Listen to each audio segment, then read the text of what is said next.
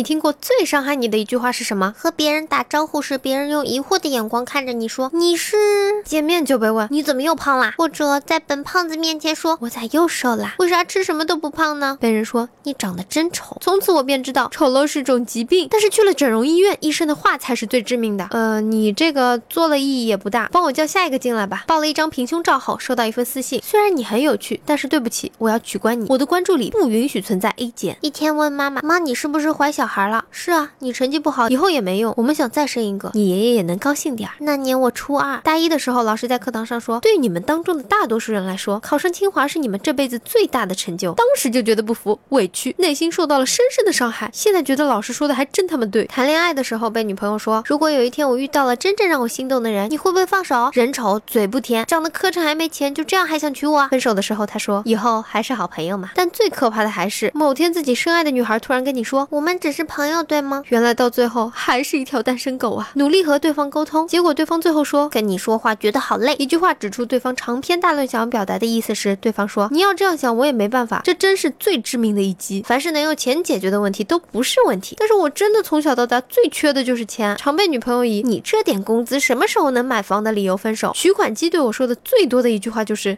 余额不足，有时候给我们伤害的不是某句话，而是说出那句话的人。所有的人都可以这样说，唯独你不行。可偏偏就是你，哪里需要语言？更多的时候，沉默才是最大的伤害。突如其来的结束，若无其事的开始。若只有其一尚可接受，两者俱全，则演变成一段话力伤人于无形的致命武器。结果大抵就是耐心和容忍皆被耗尽，不再拥有期待，也不再放在心上。你问最伤害我的一句话是什么？原来那些恶毒的话我都忘记了。要全记得，就没有现在的猫猫啦。人与人人之间，语言暴力永远是最无形的刀。求多一些真诚，少一些伤害。